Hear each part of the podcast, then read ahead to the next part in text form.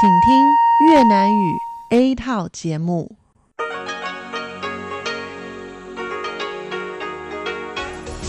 Đây là Đài Phát thanh Quốc tế Đài Loan RTI.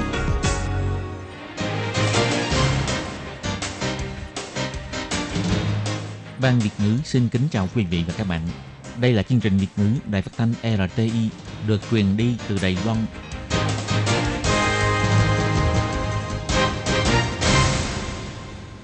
Lê Phương xin chào các bạn, các bạn thân mến. Hoan nghênh các bạn theo dõi chương trình Việt ngữ hôm nay, thứ hai ngày 23 tháng 12 năm 2019, tức ngày 28 tháng 11 âm lịch năm kỷ hợi. Chương trình Việt ngữ hôm nay sẽ đem đến với các bạn các nội dung như sau. Trước hết là phần tin thời sự của Đài Loan, kế tiếp là bài chuyên đề, sau đó là các chung mục tiếng hoa cho mỗi ngày, tìm hiểu Đài Loan và bảng xếp hạng âm nhạc. Nhưng trước tiên, Lê Phương sẽ mời các bạn theo dõi phần tin thời sự của Đài Loan và trước hết là các mẫu tin tóm tắt.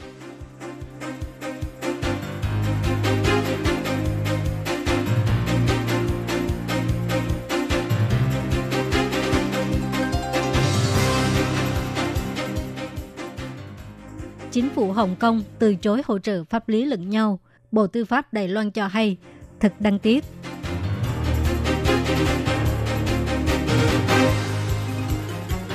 Nếu trong nước bùng phát dịch tả heo châu Phi, Đài Loan sẽ cấm vận chuyển và cấm giết mổ heo ít nhất 7 ngày.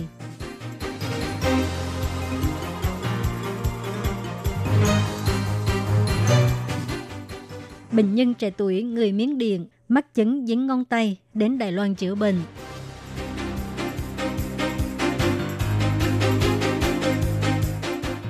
Viên chức sở di trú hóa thân thành nai sân tắm, đem theo những món ăn quê nhà để chào mừng lễ Giáng sinh với du học sinh nước ngoài.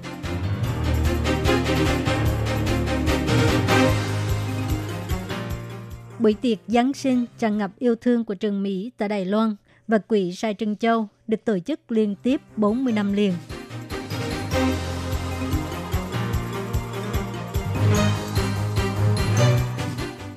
Tàu điện ngầm Đài Bắc sẽ hoạt động 42 tiếng liên tục trong đêm giao thừa ngày 31 tháng 12.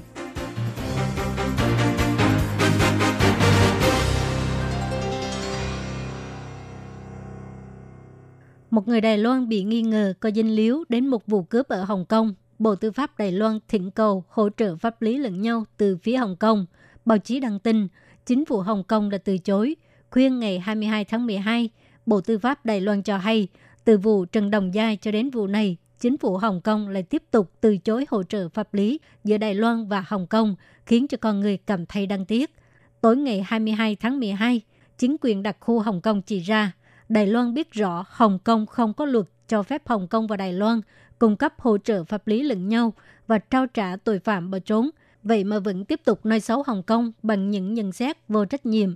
Chính quyền đặc khu Hồng Kông phản đối và cảm thấy phản cảm đối với việc này. Vụ việc là như thế này, người đàn ông họ Lâm người Đài Loan bị hiểm nghi cơ dân liếu đến vụ cướp đồng hồ hàng hiệu ở Tiêm Sa Chủy, sau đó chạy trốn về Đài Loan. Vừa qua, Sở Kiểm sát Đài Trung được phép tạm giam. Sở Kiểm sát Đài Trung đã lấy được bằng chứng phạm tội tại Hồng Kông của người đàn ông này và cũng đã xin chính quyền Hồng Kông hỗ trợ người bị hại đến Đài Loan để lấy lại đồ vật bị trộm cắp. Bộ Tư pháp cũng đã thông qua Ủy ban Trung Hoa lục địa gửi yêu cầu hỗ trợ pháp lý lẫn nhau với phía Hồng Kông. Bộ Tư pháp cho biết, chính phủ Hồng Kông lại một lần nữa từ chối hỗ trợ tư pháp lẫn nhau, xem thường quyền lợi của nạn nhân, khiến cho con người cảm thấy đáng tiếc. Bộ Tư pháp nhấn mạnh là một quốc gia pháp trị, Đài Loan luôn tích cực hỗ trợ trong tất cả các yêu cầu hỗ trợ pháp lý lẫn nhau để chống tội phạm xuyên biên giới. Tư pháp Đài Loan luôn giữ thái độ tích cực, chịu trách nhiệm trừng phạt và loại bỏ cái ác để bảo vệ công lý và không bao giờ trốn tránh trách nhiệm hoặc là cân nhắc yếu tố chính trị, viện cớ các lý do để không hỗ trợ pháp lý lẫn nhau. Đài phát thanh Hồng Kông đưa tin, chính quyền đặc khu Hồng Kông hồi ứng giới truyền thông rằng chính phủ Hồng Kông phản đối mạnh liệt đối với việc phía Đài Loan không ngừng phát biểu những lời lẽ không đúng sự thật về việc hỗ trợ pháp lý giữa Đài Loan và Hồng Kông. Kể từ khi Trung Quốc thông báo trường hợp nhiễm dịch tả heo châu Phi đầu tiên vào tháng 8 năm ngoái, toàn châu Á đã có 11 quốc gia xảy ra dịch tả heo châu Phi.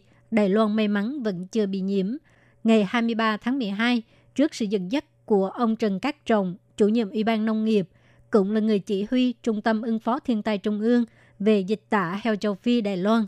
Trung tâm đã tiến hành cuộc suy diễn về trường hợp nhiễm dịch tả heo châu Phi, tổng cộng được chia thành 3 giai đoạn.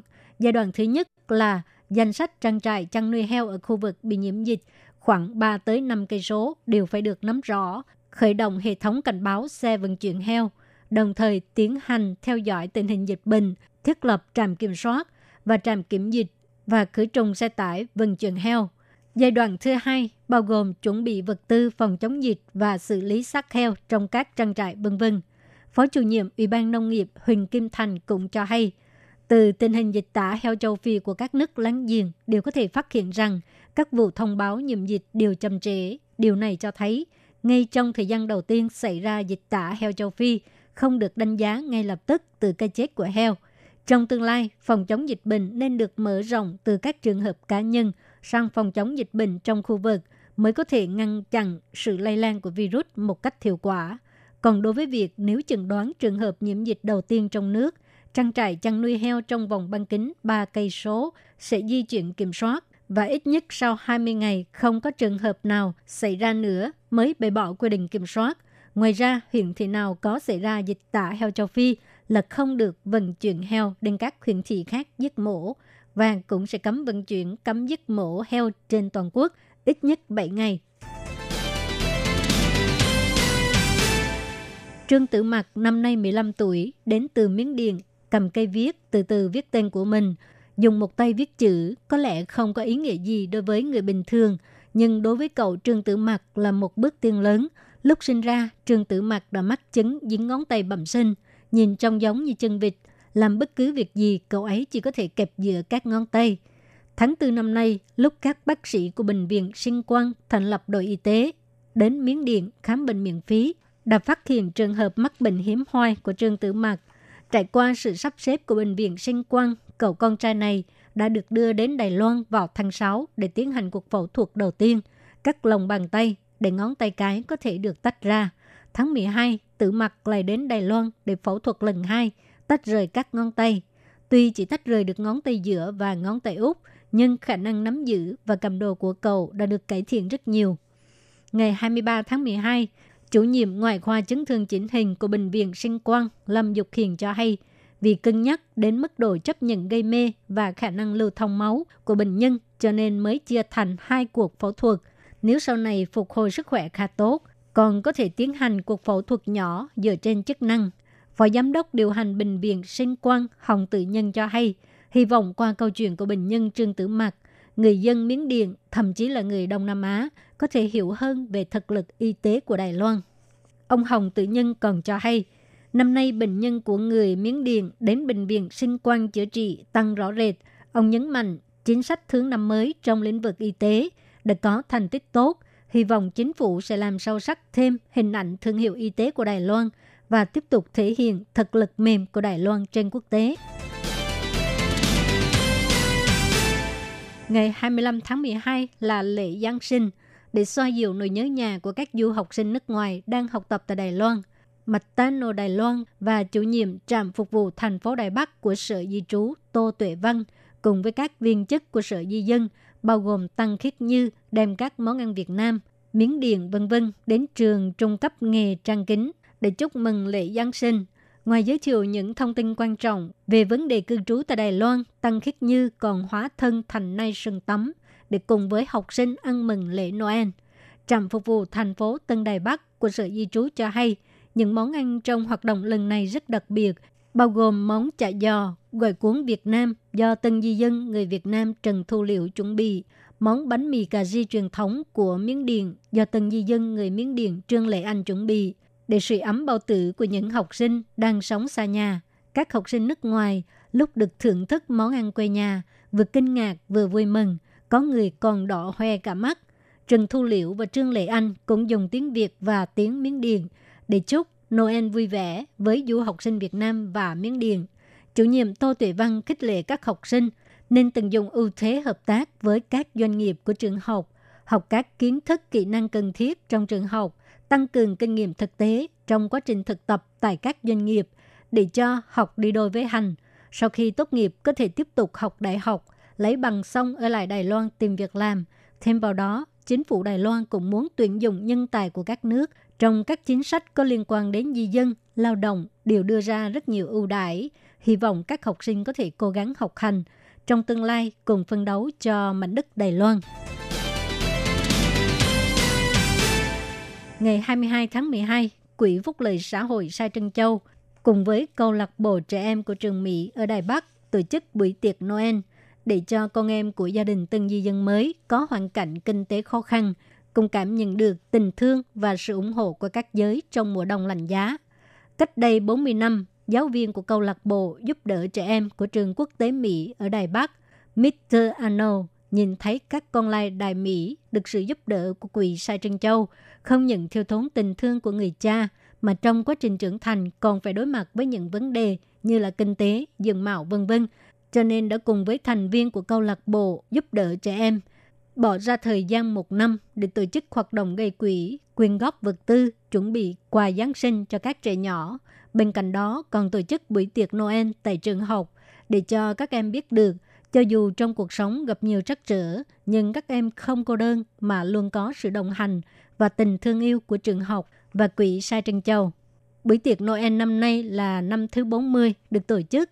20 năm trước, đối tượng đang phục vụ cũng từ con lai đài Mỹ trưởng thành con em của gia đình di dân mới.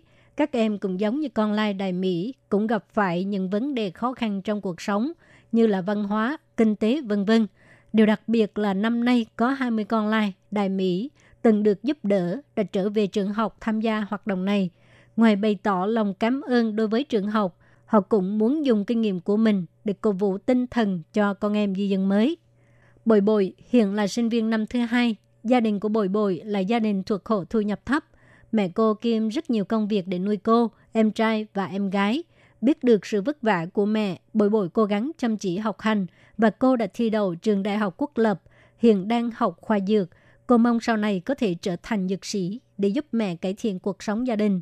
Lúc phát biểu cầm nghỉ, bồi bồi cho hay, Trước đây, lễ Giáng sinh đối với gia đình em cũng giống như những ngày khác, không có gì đặc biệt – nhưng lần đầu tiên khi được nhận món quà Noel tại trường học này, em mới cảm nhận được lễ Giáng sinh là một ngày lễ vô cùng ấm áp và rất có ý nghĩa. Kể từ đó, năm nào chúng em cũng trông mong buổi tiệc Noel này. Chủ tịch Quỹ Phúc lợi xã hội Sai Trân Châu cho biết, buổi tiệc Noel không chỉ là truyền lại tình thương yêu cho thế hệ sau, mà còn là một sức sống và hy vọng thúc đẩy sự phát triển tích cực của xã hội Sau 8 năm, nhóm nhạc Ngũ Nguyệt Thiên sẽ đem đến phần trình diễn mở màn cho đêm nhạc tiễn năm cũ chào đón năm mới của thành phố Đài Bắc. Ngoài ra, còn có màn bắn pháo hoa mà mọi người đều rất trông đợi. Nhưng khác với mọi năm, trang bị kỹ thuật của sân khấu được nâng cấp, thời gian kiểm soát giao thông cũng được kéo dài, phải đặc biệt lưu ý. Trưởng phòng Cục Giao thông thành phố Đài Bắc Vương Yên Trúc cho hay. Năm nay, thời gian kiểm soát giao thông sẽ sớm hơn, sẽ được bắt đầu từ 9 giờ sáng ngày 31 tháng 12. Tại vì phải dựng sân khấu cho nên sẽ phong tỏa đường Sư Phụ Lưu. Tổng cộng có 5 tuyến đường sẽ bị phong tỏa. Còn về phần tháo dỡ sân khấu, mọi năm vào lúc 6 giờ sáng ngày 1 tháng 1 là đã hoàn tất. Nhưng năm nay quy mô lớn hơn, cho nên phải trước 7 giờ sáng ngày 2 tháng 1 mới hoàn tất công việc tháo dỡ. Tàu điện ngầm Đài Bắc sẽ hoạt động liên tục suốt 42 tiếng đồng hồ kể từ 6 giờ sáng ngày 31 tháng 12 đến 12 giờ đêm ngày 1 tháng 1. Dự kiến nếu người quá đông sẽ có một vài chuyến xe sẽ không dừng tại trạm Đài Bắc 101, Thái Bình Y Linh Y Chan và trạm tòa thị chính Đài Bắc, Sư Phụ Trạm. Các con đường xung quanh chỉ được ra không được vào. Những ai ở khu vực tính nghĩa, sinh y, tốt nhất là đi lại bằng phương tiện giao thông công cộng, tránh bị kẹt xe.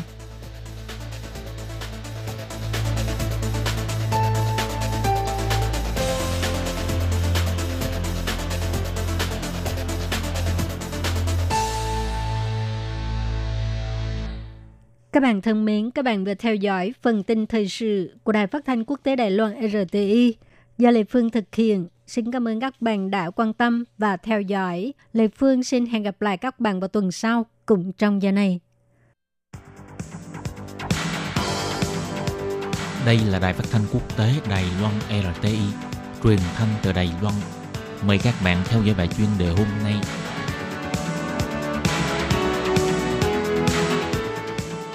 Thúy Anh xin kính chào quý vị và các bạn. Chào mừng các bạn cùng đến với bài chuyên đề ngày hôm nay. Chuyên đề hôm nay có chủ đề là Trường đại học phục đáng sửa đổi điều lệ nhà trường. Liệu động thái này có phải là vạch đất tự ngăn cho tương lai của Trung Quốc? Và sau đây mời các bạn cùng lắng nghe nội dung chi tiết của bài chuyên đề này. Vừa qua, trường đại học nổi tiếng của Trung Quốc là Đại học Phục Đáng đã bắt đầu dậy sóng khi nhà trường tuyên bố sửa đổi điều lệ của nhà trường. Trong đó đã xóa bỏ những nội dung như tự do ngôn luận và nghiên cứu học thuật độc lập vân vân, dấy lên làn sóng thảo luận sôi nổi trên mạng và cả sự kháng nghị của học sinh nhà trường. Quy mô của cuộc kháng nghị này tuy nhỏ nhưng thuộc dạng hiếm hoi ở Trung Quốc. Có nhà nghiên cứu đã phê bình rằng chính sách này của Trung Quốc sẽ chỉ mang lại kết quả ngược, e rằng cũng sẽ hạn chế sự phát triển của Trung Quốc trong tương lai. Ngày 17 tháng 12 vừa qua, Bộ Giáo dục của Trung Quốc đã công bố phê chuẩn cho ba trường đại học là Đại học Phục Đáng, Đại học Nam Kinh và Đại học Sư phạm Thiểm Tây sửa đổi một số phần trong điều lệ của nhà trường. Và bản điều lệ mới này cũng đã cho thấy ý đồ giữ vị trí chủ đạo trong các trường đại học của Đảng Cộng sản Trung Quốc. Trong bản điều lệ mới đã xóa bỏ những từ như tự do tư tưởng, quản lý dân chủ, học thuật độc lập vân vân, khiến cho sinh viên của trường đại học Phục Đáng phản ứng gay gắt. Và sự việc này cũng lập tức trở thành đề tài nóng trên mạng xã hội. Nhiều giáo sư tại trường đại học Phục Đáng cũng đã phát biểu trên mạng thẳng thắn phê bình quyết định sửa đổi điều lệ này. Một số học sinh của trường thì tập trung tại căng tin để hát bài hát của nhà trường, nhấn mạnh những từ như học thuật độc lập, tự do tư tưởng để thể hiện sự kháng nghị của mình. Trên mạng còn có người trực tiếp gọi tên trường đại học Phục Đáng là trường đảng Phục Đáng. Thế nhưng những lời phê bình và cả video quay cảnh sinh viên hát bài hát nhà trường trên các trang mạng cũng đã nhanh chóng bị xóa hoặc gỡ bỏ. Trường đại học Phục Đáng từ trước đến nay vẫn luôn tự hào là trường tự do về phong cách dạy và học và là một đơn vị nghiên cứu học thuật độc lập xếp hạng thứ ba trong các trường đại học danh tiếng của Trung Quốc và đứng thứ 40 trong bảng xếp hạng QS các trường đại học toàn thế giới năm 2020 của Anh. Vì thế, làn sóng thảo luận và kháng nghị từ trường đại học này cũng đã mang một ý nghĩa khác. Theo phân tích của tờ New York Times chỉ ra, quy mô của cuộc kháng nghị này tuy nhỏ, nhưng đây là một hành động mạo hiểm. Bởi vì trong những năm gần đây, bất kỳ một lời lẽ phê bình nào đối với Đảng Cộng sản Trung Quốc cũng sẽ có nguy cơ bị bắt giam hoặc bị quấy rối. Tuy vậy, hành động can đảm lần này cũng đã cho thấy tự do ngôn luận ở Trung Quốc đang bị chèn ép nghiêm trọng và đã khiến cho người dân trong nước cảm thấy lo sợ, thậm chí là phản kháng. Từ khi ông Tập Cận Bình lên nhậm chức Chủ tịch Trung Quốc vào năm 2012, đã thắt chặt hơn rất nhiều việc quản lý mạng Internet và các đoàn thể xã hội, không những nâng cao kiểm duyệt mà còn thu hẹp phạm vi lên tiếng của họ. Các tờ báo phê phán đương cục Trung Quốc đã không còn. Những người dám lên tiếng bày tỏ ý kiến trái chiều trong giới học thuật hoặc bị giáng chức hoặc bị thôi việc. Các luật sư nhân quyền thì bị bắt các đơn vị tôn giáo như nhà thờ hay thiền viện Phật giáo đều bị đóng cửa hoặc phải chịu sự quản lý của đảng Cộng sản. Còn về các trường đại học thì Bắc Kinh không những đẩy mạnh sự lãnh đạo của đảng trong nhà trường, còn yêu cầu các trường đại học ngừng sử dụng những tài liệu giảng dạy nhập khẩu mang giá trị của phương Tây, thậm chí đưa cả Ủy ban Kiểm tra Kỷ luật của Trung ương Trung Cộng vào trong trường học, nhằm quản lý vấn đề tuyên truyền các giá trị phương Tây trong trường học, bao gồm những giá trị như là dân chủ và tự do ngôn luận vân vân. Phó giáo sư tại khoa lịch sử của trường đại học Phục Đáng, bà Tôn Bội Đông đã trả lời phỏng vấn của tờ Washington Post cho biết, từ những năm trước là trường Phục Đáng đã quản lý nghiêm ngặt hơn rất nhiều về vấn đề tự do thảo luận. Lần sửa đổi điều lệ này chẳng qua chỉ là một sự khẳng định chính thức mà thôi. Bà nói, chúng tôi không cần phải giả vờ nữa rồi. Khi thông tin sửa đổi điều lệ nhà trường của trường đại học Phục Đáng vừa công bố, cũng là lúc cuộc biểu tình của người dân Hồng Kông đạt mốc nửa năm. Mặc dù chính phủ Trung Quốc cực lực phong tỏa các thông tin tin tức về tình hình biểu tình ở Hồng Kông, nhưng trong sự kiện của Đại học Phục Đáng lần này, một số bài thảo luận trên mạng cũng đã xuất hiện câu khẩu hiệu giống như của Hồng Kông là quan phục phục đáng, cách mạng thời đại. Chuyên gia về vấn đề Trung Quốc tại tổ chức Human Rights Watch, bà Maya Wang nhận xét, sửa đổi điều lệ của trường đại học chỉ là một bước đi khác để đóng cửa trái tim của Trung Quốc. Từ khi ông Tập Cận Bình lên nhậm chức đến nay, chúng ta đã có thể thấy được rất nhiều sự tự do của người dân Trung Quốc đều đang dần mất đi. Nghiên cứu viên cao cấp tại Quỹ Hòa bình Thế giới Carnegie, ông Michael Swain, đã bày tỏ với tờ New York Times rằng việc sửa đổi điều lệ nhà trường sẽ gây ra hậu quả ngược. Ông nói, Trung Cộng nếu muốn tồn tại lâu dài thì nên tìm ra phương pháp mới để thúc đẩy cho kinh tế tăng trưởng, chứ không phải là cứ cố gắng theo đuổi những quy phạm trong chủ nghĩa Lenin như vậy. Cuộc kháng nghị nho nhỏ của giáo viên và học sinh trường đại học Phục Đáng đơn thuần chỉ là xuất phát từ góc độ bảo vệ tự do học thuật trong đại học. Nhưng nếu đường của Bắc Kinh vẫn tiếp tục dấn sâu hơn trong việc khống chế tự do ngôn luận và nghiên cứu học thuật độc lập của trường đại học, thì có lẽ hành động này sẽ đủ để bóp nghẹt sự phát triển của Trung Quốc trong tương lai. Các bạn thân mến, vừa rồi là bài chuyên đề ngày hôm nay do Thúy Anh biên tập và thực hiện. Cảm ơn sự chú ý lắng nghe của quý vị và các bạn. Thân ái chào tạm biệt và hẹn gặp lại.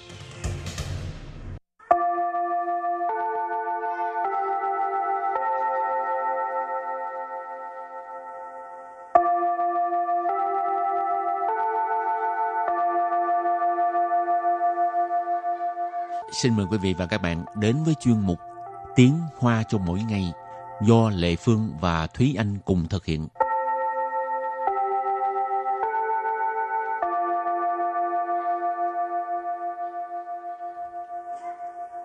Thúy Anh và Lệ Phương xin kính chào quý vị và các bạn. Chào mừng các bạn đến với chuyên mục Tiếng Hoa cho mỗi ngày ngày hôm nay. Hình như à, mấy năm trước có rất nhiều người đi Trung Quốc làm việc ha. Còn Ừ. bây giờ ít ai nói là đi Trung Quốc quá. Ừ, tại sao nhỉ? Tại vì có nhiều nhà máy bị đóng cửa cho nên người ta Ồ. đâu cần người. Nghe nói là lương của công nhân ở Trung Quốc càng mắc nè, Ừ. rồi cái tiền à, thuê đất cũng mắc, cho nên Ừ. doanh nghiệp người ta bỏ đi và đa phần là qua Việt Nam, rồi đi qua Ừ. Indo. Tức là dời công xưởng từ Trung Quốc sang các nước khác rồi xong Ừ. rồi tìm nhân công ở những cái nước khác với Ừ. giá rẻ hơn. Ừ. Ừ. Nhưng mà như vậy thì người à, Trung Quốc thất nghiệp cũng cao ha. Ừ. Thì họ sẽ phải tìm cách để mà làm những cái công việc khác, phát triển ờ, phát triển ngành nghề của bản thân hả? làm bà chủ làm ông chủ à? Rồi hôm nay mình học hai câu câu thứ nhất. Rất nhiều doanh nghiệp nước ngoài đều lần lượt đóng cửa nhà máy tại Trung Quốc. Và câu thứ hai Trung Quốc phát triển mạnh rồi chi phí nhân công và tiền thuê đất cũng trở nên đắt đỏ. Và sau đây chúng ta lắng nghe cô giáo đọc hai câu mẫu này bằng tiếng Hoa 很多外企纷纷关掉他们在中国的工厂。中国发达了，人工、地租都变贵了。 Thúy Anh xin giải thích câu mẫu số 1. 很多外企纷纷关掉他们在中国的工厂。很多 Hình tố là rất nhiều. 外企 Ngoại chi ở đây là ngoại của chi业, nghĩa là doanh nghiệp nước ngoài. phân phân. Phân phân là lần lượt. Quan tiệu. Quan tiệu. Ở đây không phải là tắt đi nha các bạn. Ở đây quan tiệu nghĩa là đóng cửa. Quan bị tha mẫn tha mẫn họ. Tại Trung Quốc tại Trung Quốc là ở Trung Quốc. Công trạng. Công trạng.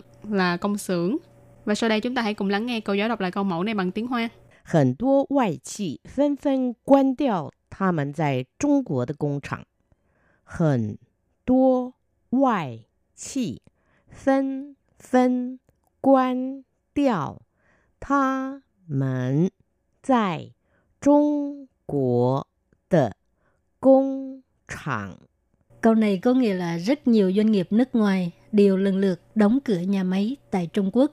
Và câu thứ hai, Trung Quốc phát triển mạnh rồi, chi phí nhân công và tiền thuê đất cũng trở nên đắt đỏ. Trung Quốc phát đạt rồi, nhân công, địa du đều biến quý rồi. Sau đây Lê Phương xin giải thích các từ vựng trong câu hai Trung Quốc Trung Quốc có nghĩa là Trung Quốc.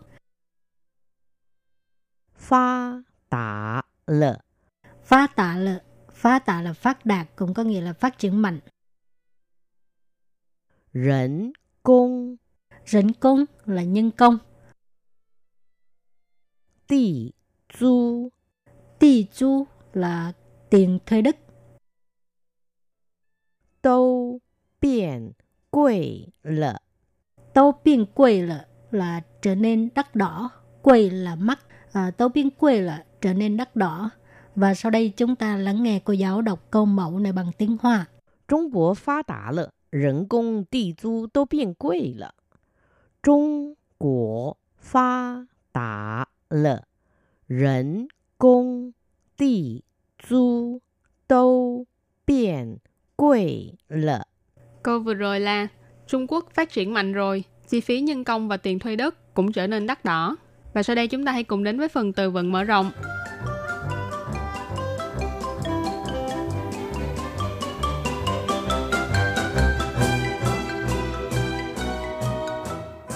成本，成本， Trấn bình nghĩa là giá thành.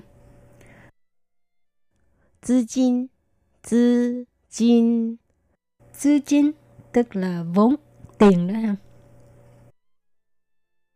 撤离，撤离， Sơ lý nghĩa là rút khỏi, sơ tán. Hấu, bây giờ đặt câu cho các từ vựng mở rộng. Từ thứ nhất,成本, giá thành. 这种款式的球鞋成本比较高，价钱当然就比较贵了。这种款式的球鞋成本比较高，价钱当然就比较贵了。Câu này có nghĩa là kiểu giày thể thao này á, giá thành rất cao cho nên à, giá tiền dĩ nhiên là sẽ mắc hơn rồi. 这种款式 tức là kiểu kiểu này ha. Chiếu xế tức là giày thể thao, thành本 là giá thành, bị cao cao tức là cao hơn. Giá tiền tức là giá tiền. Tăng rạn, tăng rạn có nghĩa là dĩ nhiên, bị cao quầy tức là mắc hơn. Và đặt câu cho từ kế tiếp là tư金, nghĩa là vốn. 他们面临的最大困难是资金不足。他们面临的最大困难是资金不足。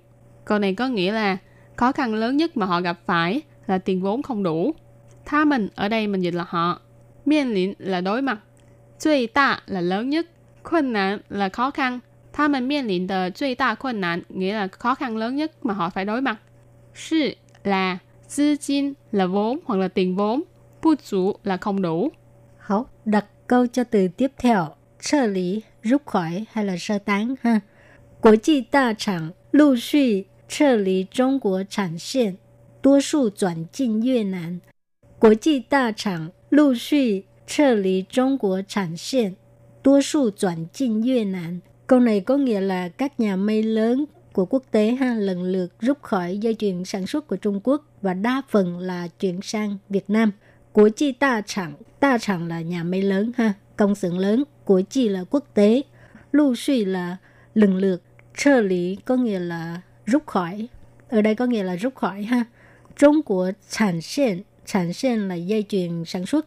Trung Quốc hồi nãy mình học rồi, có nghĩa là Trung Quốc.多数là đa phần. Chuyển进Việt Nam tức là chuyển sang Việt Nam. Việt Nam, Việt Nam. Và sau đây chúng ta hãy cùng ôn tập lại hai câu mẫu của ngày hôm nay.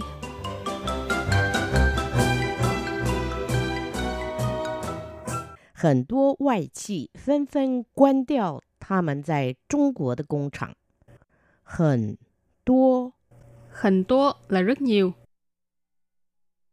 Ngoại chi Ngoại chi ở đây là ngoại quốc chi yê, nghĩa là doanh nghiệp nước ngoài. Phân, phân Phân phân là lần lượt.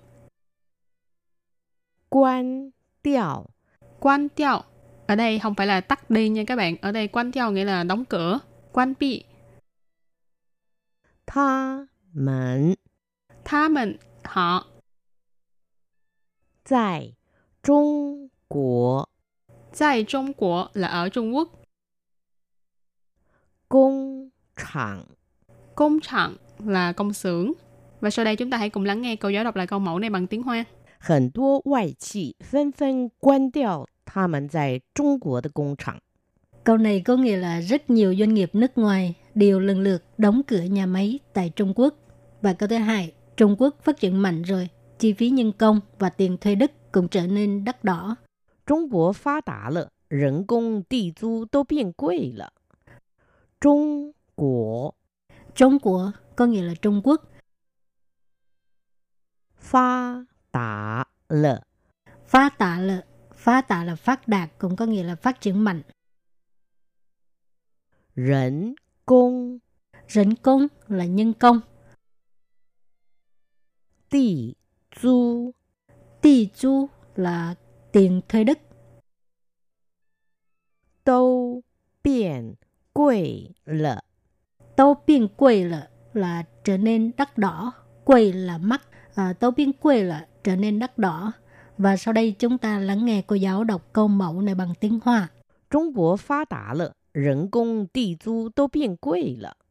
Câu vừa rồi là Trung Quốc phát triển mạnh rồi, chi phí nhân công và tiền thuê đất cũng trở nên đắt đỏ. Các bạn thân mến, bài học hôm nay đến đây xin tạm chấm dứt. Cảm ơn các bạn đã đón nghe. Bye bye. Bye bye!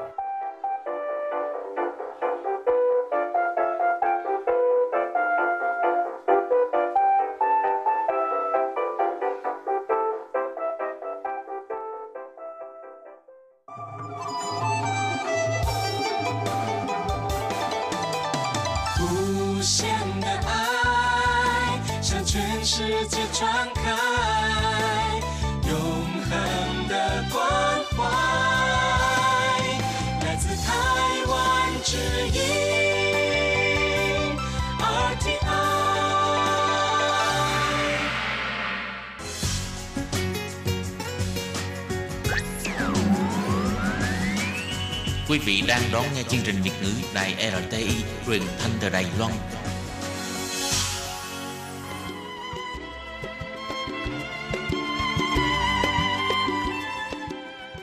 Xin mời quý vị đến với chuyên mục Tìm hiểu Đài Loan. Chuyên mục này giới thiệu về con người và đất nước Đài Loan. Hoan nghênh đón nghe.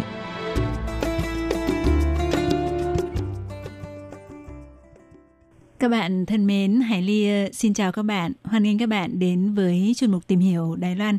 Và mấy ngày hôm nay thì có thể nói là không khí vô cùng nô nức, náo nhiệt khắp nơi tại Đài Loan. Bởi vì ờ, chỉ còn ờ, một ngày nữa là đến ờ, Giáng sinh. Trước tiên thì Hải Ly ờ, xin ờ, trân trọng gửi lời chào tới bạn Phan Lâm Yến đến từ Nam Đầu. Chào các bạn và chào chị Hải Ly ạ. Ừ, thì à, Lâm Yến có thể giới thiệu một chút xíu à, cho các bạn biết là tại sao Lâm Yến là người Đài Loan mà em lại nói được à, tiếng Việt và hiện nay là em đang sinh sống ở đâu và làm việc ở đâu. Dạ chào các bạn, em tên là Yến. Em là thế hệ hai của Tân Di Dân. Ừ. Mẹ em là người Việt Nam. Em bây giờ là nhị tại ờ, đội chuyên cần chuyên hóa của Sở Di Dân ạ. Ồ, đội chuyên quyền tại à, huyện Trương Hóa của Sở Di Dạ. Dân. Ừ. Thì à, chủ yếu hôm nay Hải Ly à, mời à, Lâm Yến đến không phải chia sẻ về à, công việc của Lâm Yến mà chia sẻ về những cái à, phong tục, những cái à, cách mà người Đài Loan đã chúc mừng Giáng sinh như thế nào. Thì à, trước tiên cho à, Hải Ly hỏi à, Lâm Yến là à, năm nay Lâm Yến bao nhiêu tuổi nhỉ? Dạ năm nay em 23 tuổi ạ. Ồ, vậy là còn quá trẻ. Vậy thì à, em nhớ cái lần đầu tiên mà em được chúc mừng Giáng sinh là như thế nào nhỉ? Dạ thì lúc em ờ, học cấp 1 thì các thầy cô có tổ chức hoạt động để mừng Giáng sinh ở trường thì Chắc là sẽ có cây thông Noel đúng không? Dạ có và thầy cô có dạy con làm cái nhà bánh cừng Ồ, làm nhà bánh gừng đúng không? Theo cái ờ, phong tục của phương Tây. dạ đúng và thầy cô cũng kêu em viết thơ cho ông già Noel ạ Ồ, vậy ờ, trên cái bức thư đó thì Lâm Yến viết gì vậy? ờ, tại vì hồi đó còn nhỏ thì Ờ, bây giờ thì nhớ. em cũng không nhớ được Vậy còn trong gia đình của Lâm Yến cũng như là trong các ờ, gia đình Đài Loan ấy thì ờ, mọi người có tổ chức ừ, Giáng sinh hay không?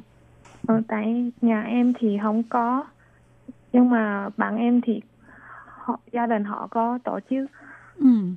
Vậy thì em thấy là các cái gia đình mà ờ, ở Đài Loan ấy tổ chức ờ, Giáng sinh ấy chúc mừng Giáng sinh thì thường người ta sẽ làm những cái việc gì? Dạ, ờ, đại đa số gia đình Đài Loan thì người ta thì sẽ đi nhà hàng để để ăn một bữa để mừng Giáng sinh. Ừ. Theo em thấy thì mấy năm nay nhiều giới trẻ Đài Loan thì họ sẽ đi ờ, tham gia các các hoạt động do thành phố lớn tổ chức như Ồ. xin về với Tân Thịnh. Tức là các bạn trẻ thì sẽ đi ờ, tham dự những cái hoạt động mừng Giáng sinh có quy mô lớn mà do các cái ờ, địa phương tổ chức ví dụ như là ở Tân Bắc có một cái ờ, khu gọi là khu mừng Giáng sinh mà từ ờ, khoảng tháng 11 cuối tháng 11 là người ta đã mở cửa đúng không? Thì ờ, Dạ. Yến có thể giới thiệu qua một chút là cái khu mừng Giáng sinh ấy ở Tân Bắc ấy ờ, xin bảy hỏi Yê Tan Trấn thì ở đó có những cái trò chơi gì? Dạ thì hai năm trước em và bạn bè có đi xin về với Tân Thịnh Ừ. tại ờ, thật Bánh Kiều, thành phố tỉnh Đài Bắc. Chính quyền họ đặt một cái cây thông Giáng sinh rất là khổng lồ và có trưng bày nhiều cái đèn sáng rất là Ừ. rực rỡ để các bạn trẻ có thể chụp hình lưu luyến và chụp họ hình còn à, lưu niệm Dạ và chính quyền còn mời nhiều nghệ sĩ và ca sĩ đến hát và biểu diễn. ừ. thì à, ở Đài Bắc ở trung tâm thành phố Đài Bắc tức là tòa thị chính Đài Bắc hoặc là một số những cái nơi các cái cơ quan nhận chính phủ nhà nước ấy thì ở phía bên ngoài người ta cũng sẽ có trang trí cây thông Noel và những treo những cái đèn cho nó đẹp hơn đúng không? Nhưng mà nó không Dạ. có to không có lộng lẫy và không có hoành tráng như ở thành phố Tân Bắc và ngoài ra thì ở đó còn có rất là nhiều khu vui chơi giải trí dành cho các em nhỏ đúng không? Dạ đúng. Ừ. Vậy trong cái dịp Noel như vậy ấy, thì ờ, đa phần là các cái gia đình ờ, truyền thống người Đài Loan là không theo đạo Chúa thì họ sẽ không kỷ niệm theo cái kiểu giống như người phương Tây hay là người theo đạo.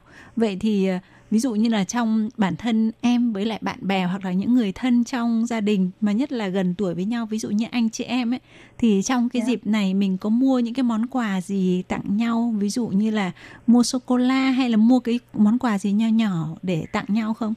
Dạ có mà ờ, em không biết từ khi nào thì giới trẻ Loan á, người ta có có một cái phong trào đổi quà trong ờ, dịp Giáng sinh. Các bạn trẻ thường ờ, tổ chức một cái party để trao đổi món quà. Ồ. Thông thường sẽ có một người tổ chức sẽ đặt ra một cái quy định về cái món quà được trao tặng là phải có giá trị từ bao nhiêu tới bao nhiêu và các bạn sẽ mang những món quà được bao bọc cẩn thận đến dự party. Sau khi tặng quà xong thì người nhận món quà sẽ bốc cái món quà tại hiện trường. Nếu mà bốc chúng vào chính món quà của mình thì có được đổi không? Hay là vẫn cứ lấy cái món quà đó? Không được đổi. Ờ, vậy ờ, không biết là ở Đài Loan thì có cái phong trào này không nhưng mà hiện nay ở Việt Nam thì rất là thịnh hành cái phong trào có nghĩa là các cái ông bố bà mẹ sẽ đi thuê những cái ông già Noel mà làm dịch vụ á.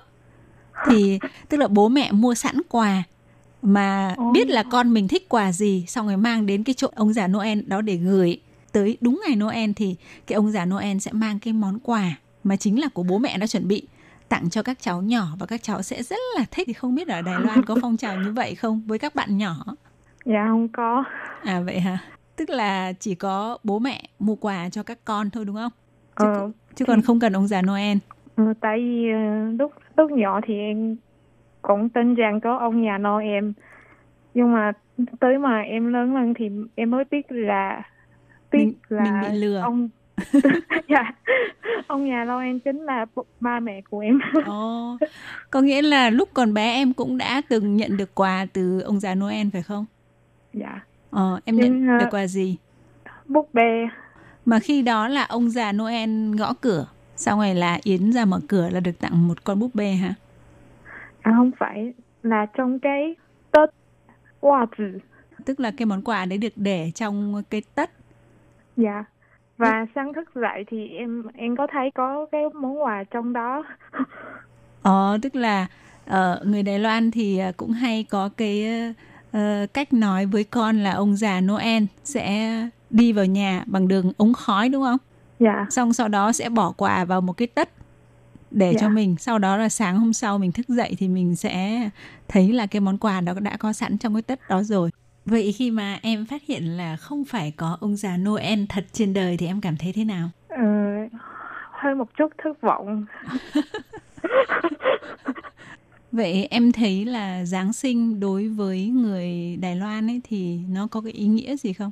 Thì em cảm thấy đây là một cái dịp để ờ, mình có thể quay quần bên gia đình và người thân Vậy em có thể gửi một cái lời chúc Giáng sinh đến cho các bạn thính giả bằng tiếng Việt được không ạ? chúc các bạn ờ, để Giáng sinh vui vẻ Ừ. Vậy Hải Ly cũng xin chúc cho Yến là có một ngày Giáng sinh cùng với gia đình thật là vui vẻ, thật là hạnh phúc và sẽ nhận được những cái món quà bất ngờ nào đó hả?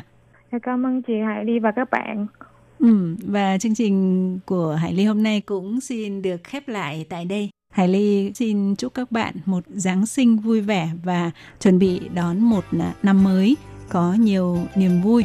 À, xin thân ái chào tạm biệt.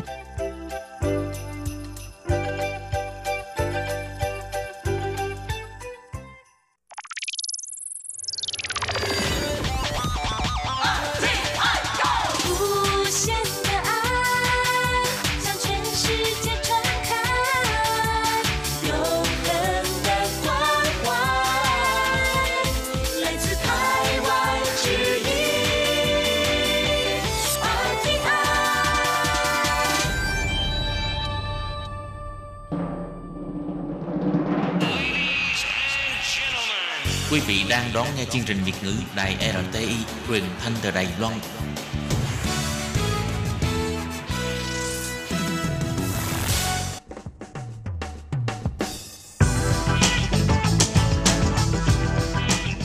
Các bạn đang lắng nghe chuyên mục bảng xếp hạng âm nhạc được phát sóng vào thứ hai hàng tuần.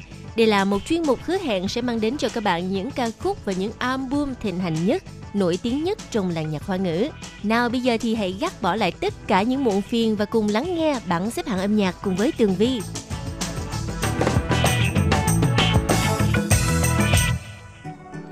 Hello, chào mừng các bạn trở lại với chuyên mục bảng xếp hạng âm nhạc. Và ngày hôm nay là ngày 23 tháng 12, ngày mai là 24 tháng 12 lễ Giáng sinh. Nhân đây xin kính chúc cho tất cả các thính giả thân thương gần xa của Ban Việt ngữ một mùa Giáng sinh an lành và ấm áp. Và bây giờ là vị trí thứ 10 của bảng xếp hạng âm nhạc rất là thích hợp với không khí lễ Giáng sinh. Ca khúc mang tên House Party với giọng hát của nữ ca sĩ Cha Cha Yaya. Mời các bạn cùng lắng nghe. 还有一点马是送我的香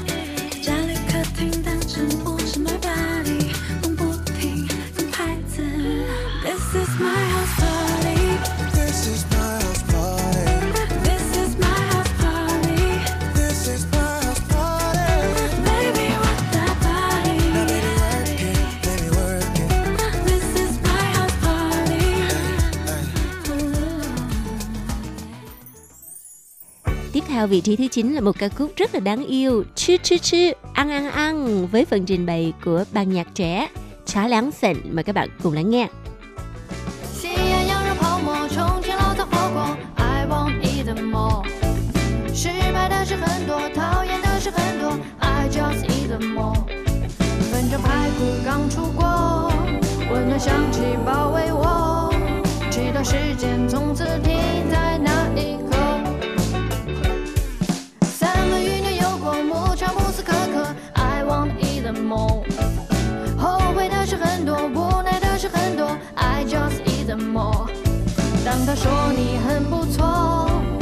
是你们不适合，脸上笑容只能僵在这一刻。 Sang nghiện nghiện Đây là ca khúc đã giành được vị trí thứ 8 của bảng xếp hạng âm nhạc với phần trình bày của nam ca sĩ Trang Xin Trân, Trương Hưng Chấn. Mời các bạn cùng lắng nghe. 你世界里甜蜜的陷阱，哦，感觉太致命， 越是危险越是疯狂，早已来不及。哦，看你的眼睛，心跳太快，压抑不了着迷的激情。哦，不能说的秘密，越是上瘾，越是不管安全这东西。哦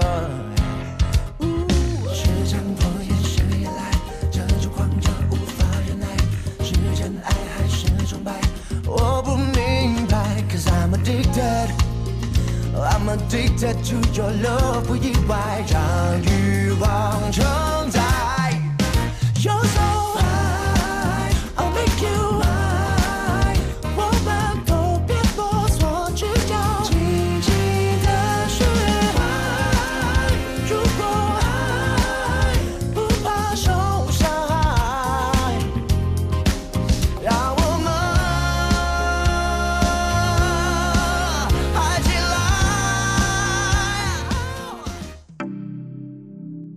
Nào bây giờ hãy cùng rap với Trang Trân Duy, Trường Chấn Nhạc trong ca khúc mang tên Chỗ Quỷ La Song Buster, vị trí thứ 7 của bảng xếp hạng âm nhạc.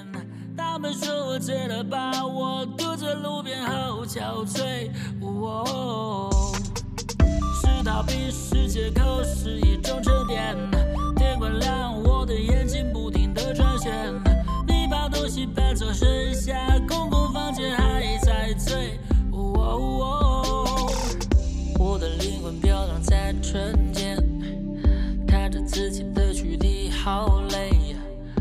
是说我喜欢这感觉把时间定格在那一天你慢慢的说没说什么但我想说却压在心中算是把情绪也慢慢收走到最后没必要争什么当关上门离去的瞬间是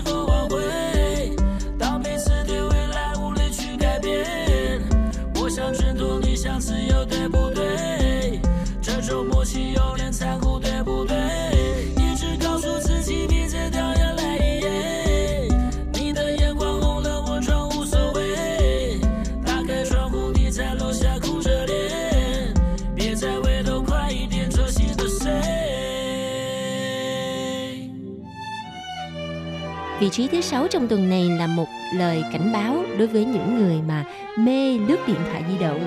Hỏa hỏa世界Thế giới lướt mạng với phần trình bày của nam ca sĩ Trần Uy Chuyện, Trần Uy Toàn với lời gửi gắm rằng thế giới mạng vô hạn nhưng mà cuộc sống của con người thì có hạn. Chúng ta hãy nắm bắt và sống với thực tế. Nào mời các bạn cùng lắng nghe Hóa Hóa世界。愁眉可怜，福地翻天， 逃生路线，想找个同类旧时空穿越。拿起手机划划点点，低头点点该充电。每张脸花花世界，谁会记得你的脸？每双手花花点点，划掉天天离线，才发现有限的人生还剩多少天？如果说命中注定能上频道能切换，是不是同时上线好几个我就能圆满？跟上人手关键，当初空荡房间，什么都不怕，就怕突然间断了电。亲爱的世界，电线有线，进化无限。亲爱的我们，幻想有限，超越无限。亲爱的世界，依旧有限。我和你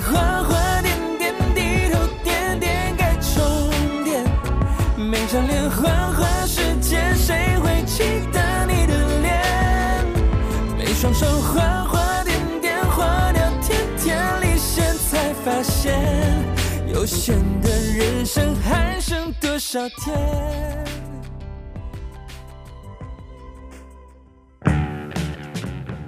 Mỗi lần mà nghe nhạc của nữ ca sĩ Trần San Nị, Trần Sang Ni giống như là chúng ta lạc vào một thế giới hoàn toàn độc lập, rất riêng của Trần Sang Ni. Mời các bạn lắng nghe ca khúc đã giành được vị trí thứ năm Nì Yao Truy Ná Lì, Anh Muốn Đi Đâu.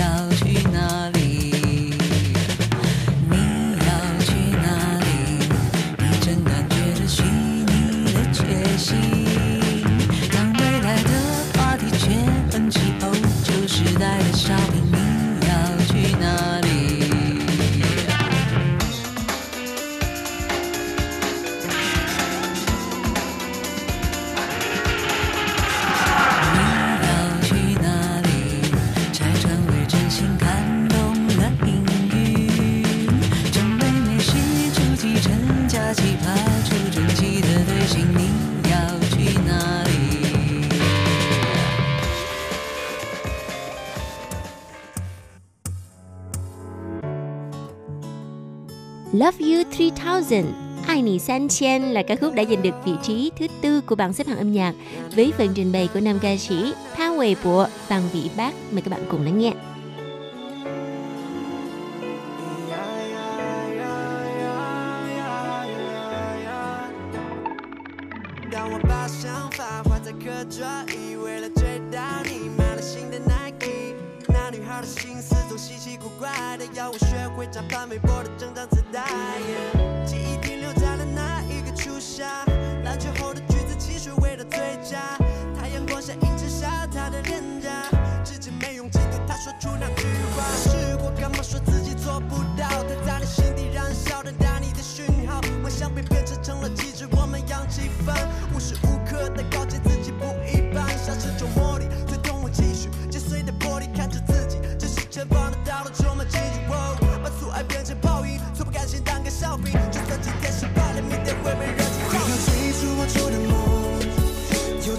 牵着我的手，Yeah you know that I believe I believe that you are always with me，把你守护在我心中，过多久我都不放手，请你相信，Please believe Please believe that I will always love you。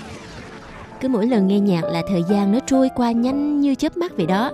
Giờ đây là vị trí thứ ba của bảng xếp hạng âm nhạc, ca khúc mang tên Lost in the Clouds, Ní lưu tại Yến Toàn với phần trình bày của nam ca sĩ Sao Hoàng Chỉ, Tiêu Hoàng Kỳ và giọng hát của nữ ca sĩ Alin. Mời các bạn cùng lắng nghe. 错过太远才怀念那时的平淡，熟悉不过的习惯， 简单却最疗愈的晚餐，朴素却带着爱的早安，怎么当时会觉得无感？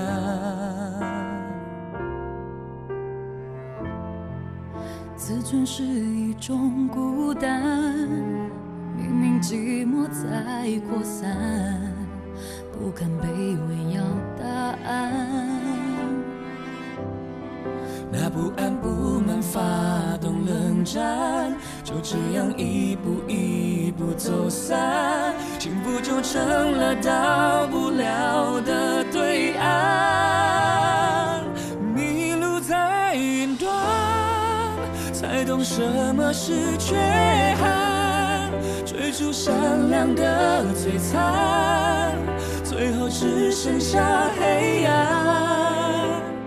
一个人太过不满足，太过极端，会不断遇上遗憾。迷路在云端，才懂所谓的作伴，不是用我的痛苦绑架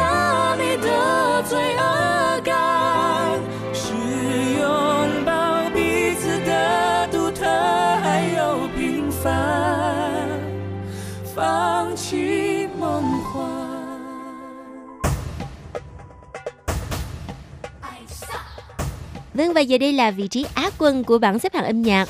Ôn Lam quên lạn với ca khúc mang tên Beo Tru Ai Mark Love. Mời các bạn cùng lắng nghe. 闹钟声每一天唤起心中的希望，走一步的微笑，踏在梦想的路上。也许是遇到许多小伤，风雨阻挡方向，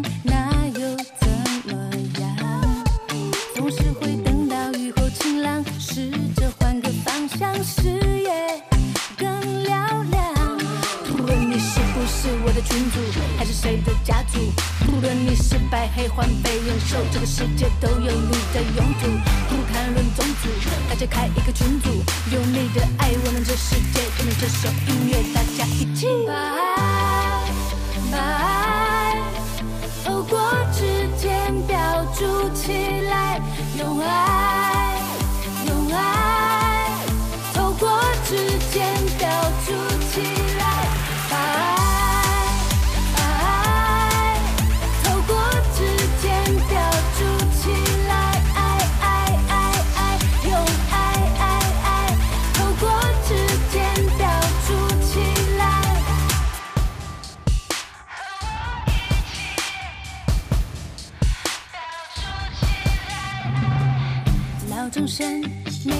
天唤